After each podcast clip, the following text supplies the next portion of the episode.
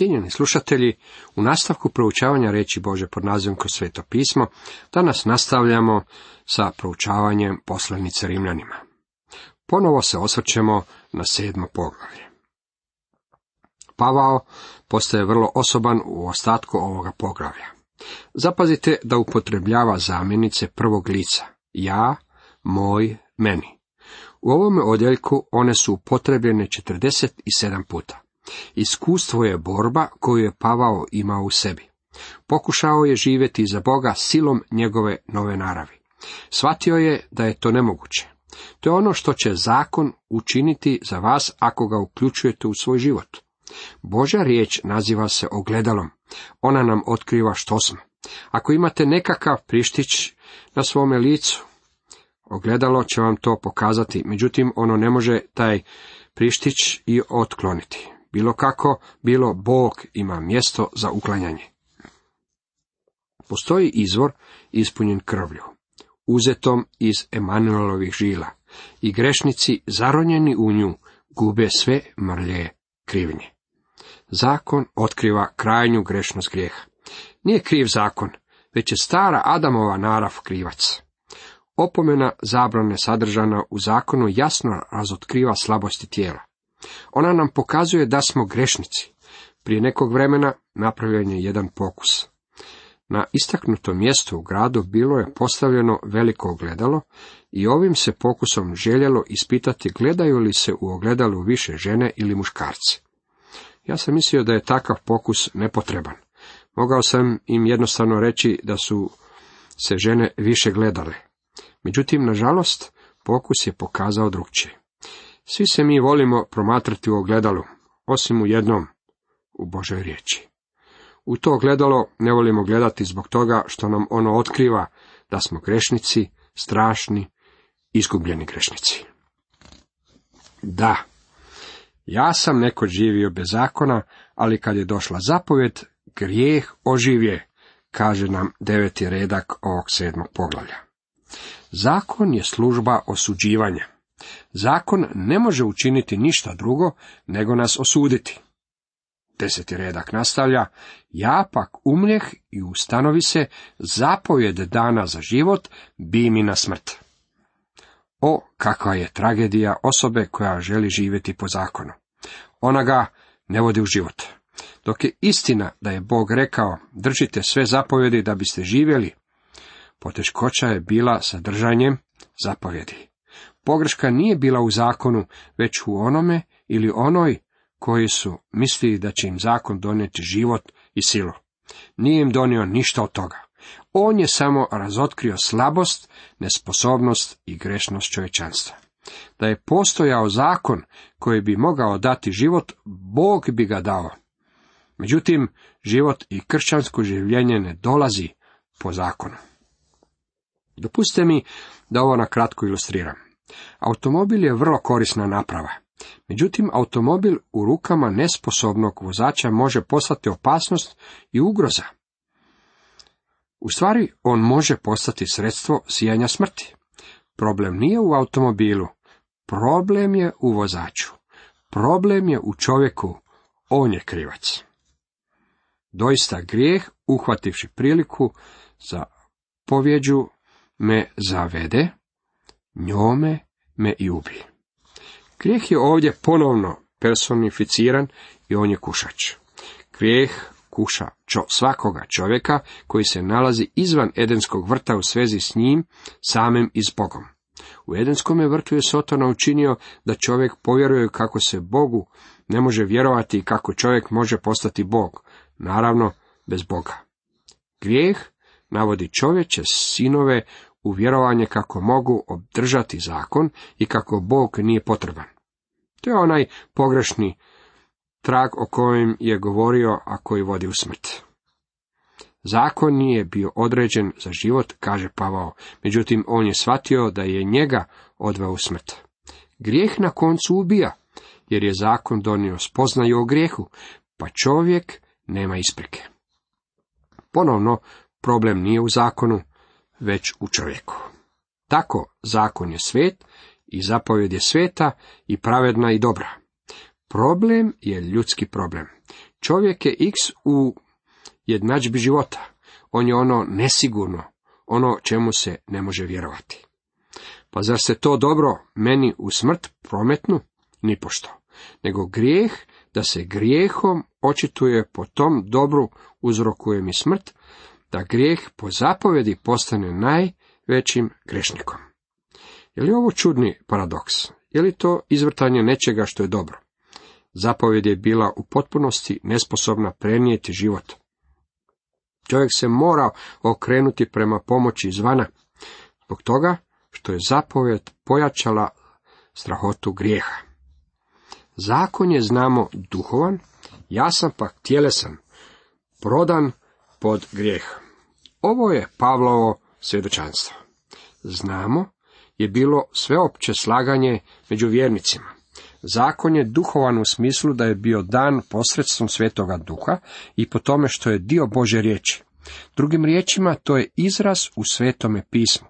Na primjer, stijena se naziva duhovnom u prvoj Korinčanima 10.4, jer je bila proizvedena svetim duhom. U tom je smislu Izrael u pustinji imao duhovno meso i duhovno piće, to jest Božji duh je to osigurao. Ja sam pak tjelesan, ovo znači ja sam u tijelu. To ne označava meso na kostima. Ovo naše tijelo je neutralno i može biti upotrebljeno jednako za ono što je dobro, kao i za ono što je loše. To je poput automobila kojeg sam ranije spominjao. Tjelesnost se odnosi na onaj stari ljudski um, duh i narav koji zaokupljuju i upotrebljavaju tijelo, tako da je tijelo prepuno grijeha. Na primjer, promotrite lice malog djeteta i zatim pogledajte to isto lice 50 godina kasnije. Grijeh je upisao neizbrisive linije čak i na površinu tijela. Tijelo je inertno i nema sposobnosti ili naginjanja prema Bogu. Njime dominira grešna narav, razgranatost koje dopire do na unutarnjih dijelova tijela i uma. Čehovni režanj mozga je samo instrument za razmišljanje i smišljanje zla. Motorički neuroni spremni su podložiti se zlim djelovanjem. Čovjekovo srce je očajnički zlo. Ono želi raditi ono što je zlo, a tijelo na to reagira. Borba spašene duše.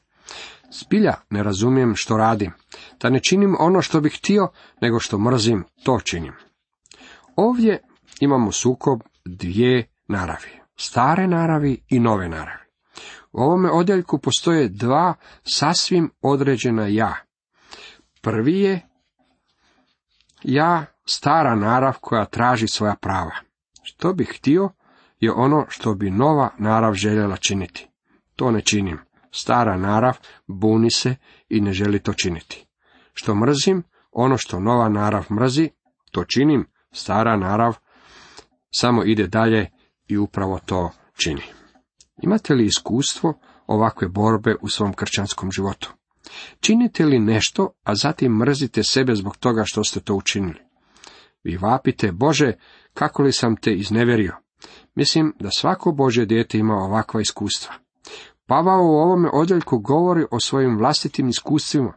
Po svemu sudeći, u njegovom su životu postojala tri razdoblja. Prvo bio je oholi farizej u Mojsijevom sustavu, zavaravajući sebe, prinoseći žrtve i čineći druge stvari za koje je mislio da će ga izmiriti s Bogom. Međutim, zakon ga je sve to vrijeme osuđivao. Zatim drugo razdoblje je započelo kada je susreo Krista na putu u Damask. Ovaj oholi mladi farizej obratio se Kristu kao svome spastilju, međutim još je uvijek osjećao da može živjeti kršćanskim životom. Njegova nova narav govorila je, ja ću sada živjeti za Boga. Međutim, on nije u tome uspio i na neko se vrijeme našao u areni borbe i neuspjeha. Ne znam koliko je to dugo trajalo, vjerojatno ne dugo. Došao je dan kada je došla pobjeda. Međutim, nije ju izvojevao Pavao, već Krist. Pavao je naučio kako se radilo o pitanju podlaganja, prinošenju samoga sebe i dopuštanju svetome duhu da živi kršćanski život kroz njega. Ako li pak činim što ne bih htio, slažem se sa zakonom, priznajem da je dobar. Kada stara narav prekrši zapovjed, u ovom slučaju radi se o požudi, tada se nova narav slaže sa zakonom da je požuda loša. Pavao se nije borio protiv zakona, jer ga je prekršio. Kao vjernik se slagao s time da je zakon dobar. U 17. redku dalje čitamo. Onda to ne činim više ja, nego grijeh koji prebiva u meni. Drugim riječima, više to nisam ja, nova narav, koji to činim, već grijeh, stara narav, koja živi u meni. Vidite, Pavao je još uvijek imao staru narav. 18. redak. Doista znam da dobro ne prebiva u meni, to jest u mojem tijelu. U istinu, htjeti mi ide, ali ne i činiti dobro. Pavao je u ovoj borbi naučio dvije stvari i to je nešto što svaki od nas vjernika treba naučiti. U meni ona stara narav o kojoj smo govorili ne prebiva dobro. Jeste li to već naučili? Jeste li shvatili da u vama nema ništa dobro? Koliko nas kršćana osjeća da u svome tijelu možemo učiniti nešto čime ćemo udovoljiti Bogu? Mnogi vjernici koji ne shvate suprotno postaju zaposleni poput termita i imaju i takav učinak u mnogim našim crkvama. Zaposleni su poput pčela, međutim ne proizvode nikakav med. Ulaze u razne odbore, predsjednici su komisija, pokušavaju upravljati crkvom i misle da time udovoljavaju Bogu. Jako su zaposleni, nemaju nikakvu vitalnu vezu sa osobom Isusa Krista. Njegov život ne odražava se kroz njih. Oni pokušavaju sve učiniti svojom silom po tijelu. Nisu naučili ono što je Pavao naučio. Znam da dobro ne prebiva u meni, to jest u mome tijelu. Dopustite da to učinim pomalo osobnim. Sve što ja činim u tijelu, Bog mrsi. Bog to ne želi. Bog to ne može upotrijebiti. Kada to potiče od tijela, to jednostavno nije dobro. Jeste li već naučili ovo? To je velika pouka. Gospodin Isus je rekao, a čitamo u Evanđelju po Ivanu 3.6, što je od tijela rođeno, tijelo je. I to je sve što će ono ikada i biti. Međutim, u prvoj Ivanovoj 3.9 čitamo, tko god je rođen od Boga, ne čini grijeha. Kako li je to predivno? Dana nam je nova narav i ta narav ne želi počiniti grijeh. Kada sagrešim, to čini moja stara narav. Nova narav ne želi to učiniti. Nova narav jednostavno mrzi grijeh. Nova narav ne da mi spavati noću. Ona mi govori, pogledaj, ti si u krivu. Moraš to ispraviti. Pavao je shvatio još nešto što je važno za našu pouku. U istinu htjeti mi ide, ali ne i činiti dobro. On je shvatio da nema ničeg dobrog u staroj naravi, ali jednako tako nema niti snage u novoj naravi. Nova narav želi služiti Bogu. Međutim, tjelesni čovjek je u neprijateljstvu s Bogom. On nije podložan Božem zakonu, a niti ne može biti. Međutim, nova narav nema sile. Ja se sjećam svojih početaka. O, ja ću živjeti za Boga. Tada sam pao na nos i nikada nisam udario jače nego tada. Mislio sam da mogu sam, međutim shvatio sam da nova narav nema snagu. I to je razlog zbog kojeg evangelizator uvijek može očekivati odgovor ljudi na sastanku. Bojim se da se 90% odluka koje se odnose na takvim sastancima donose od strane kršćana koji su živjeli u porazu u svojim kršćanskim životima. Ono što oni u stvari govore je ovo. Želim živjeti za Boga. Želim učiniti bolje. Vrlo često evangelizatori na sastancima kažu sljedeće. Svi vi koji želite živjeti za Boga, podignite ruku. Svi vi koji danas želite doći bliže Bogu, podignite ruku. Oni od vas koji želite predati svoj život Bogu, dođite naprijed. Trenutkom kada evangelizator izreče ove riječi, on me ima. To je ono što želim učiniti. Ona moja nova narav govori. Ja bih svakako želio živjeti za Boga. Međutim, u novoj naravi nema snage. To je ono što velika većina vjernika ne uspijeva prepoznati. Postoje ljudi koji su izlazili napred godinama i to je bilo sve što su učinili. Izlazili su naprijed. Nikada nisu učinili nikakav napredak. O, kako je potrebno da razumiju ovu istinu. 19. redak nastavlja, da ne činim dobro koje bih htio, nego zlo koje ne bih htio, to činim. Jeste li iskusili ovo? 20. redak nastavlja, ako li pak činim ono što ne bih htio, uopšte to ne radim ja, nego grijeh koji prebiva u meni. Naša stara narav je ono što nam uzrokuje nevolje, dragi moji prijatelji. 21. redak. Nalazim dakle ovaj zakon, kada bih htio činiti dobro, nameće mi se zlo. Kada pokušavate služiti Bogu u duhu, jeste li otkrili da je stara narav tu blizu kako bi donijela zlo? Možda će vam na um pasti neka zla misao. Svako Bože dijete, bez obzira na njegovo stanje, mora priznati da je u svakom činu i u svakom trenutku zlo prisutno kod njega. Ako to ne prepoznamo, to će nas na koncu dovesti do brodoloma u kršćanskom životu. 22. redak. Po unutarnjem čovjeku s užitkom se slažem sa zakonom Božim. Nutarnji čovjek je nova narav. Ali opažam u svojim udovima drugi zakon, koji vojuje protiv zakona uma moga i zarobljuje me zakonom grijeha koji je u mojim udovima.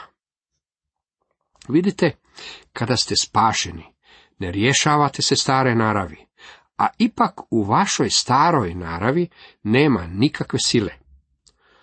Opažam drugi zakon je neprijateljstvo stare naravi prema Bogu. Ono čini da Božje dijete koje je iskreno da zavapi kao što je Pavao zavapivo. Jadan li sam ja čovjek, tko će me istrgnuti iz ovoga tijela smrtonosnoga? Ovo nije nespašeni čovjek koji vapi. Jadan li sam ja čovjek? Ovo je spašeni čovjek. Riječ jadan sa sobom nosi prizvuk iscrpljenosti zbog borbe. Tko će me izbaviti? On je bespomoćan. Njegova ramena su prikovana uz pod. Bio je othrvan na pod. Poput starog Jakova bio je osakačen. Vapi za pomoć izvana. Hvala Bogu po Isusu Kristu, gospodinu našem. Ja dakle umom ja služim zakonu Božemu, a tijelom zakonu grijeha. Hvala Bogu koji daje izbavljenje po Isusu Kristu, gospodinu našem. Ovo je odgovor na Pavlov SOS. Bog je osigurao izbavljenje. Ovo nas uvodi u osmo poglavlje u kojem je izbavljenje objašnjeno u detalje. I spasenje i posvećenje dolaze po Kristu. On je osigurao sve što nam je potrebno. Jedna mala pjesmica kojom želim završiti glasi ovako. Trči, trči i čini, zakon mi nalaže, ali mi ne daje niti ruke, niti noge. Evanđelje donosi bolju vijest, ono me potiče da letim i daje mi krila. Cijenjeni slušatelji, toliko za danas.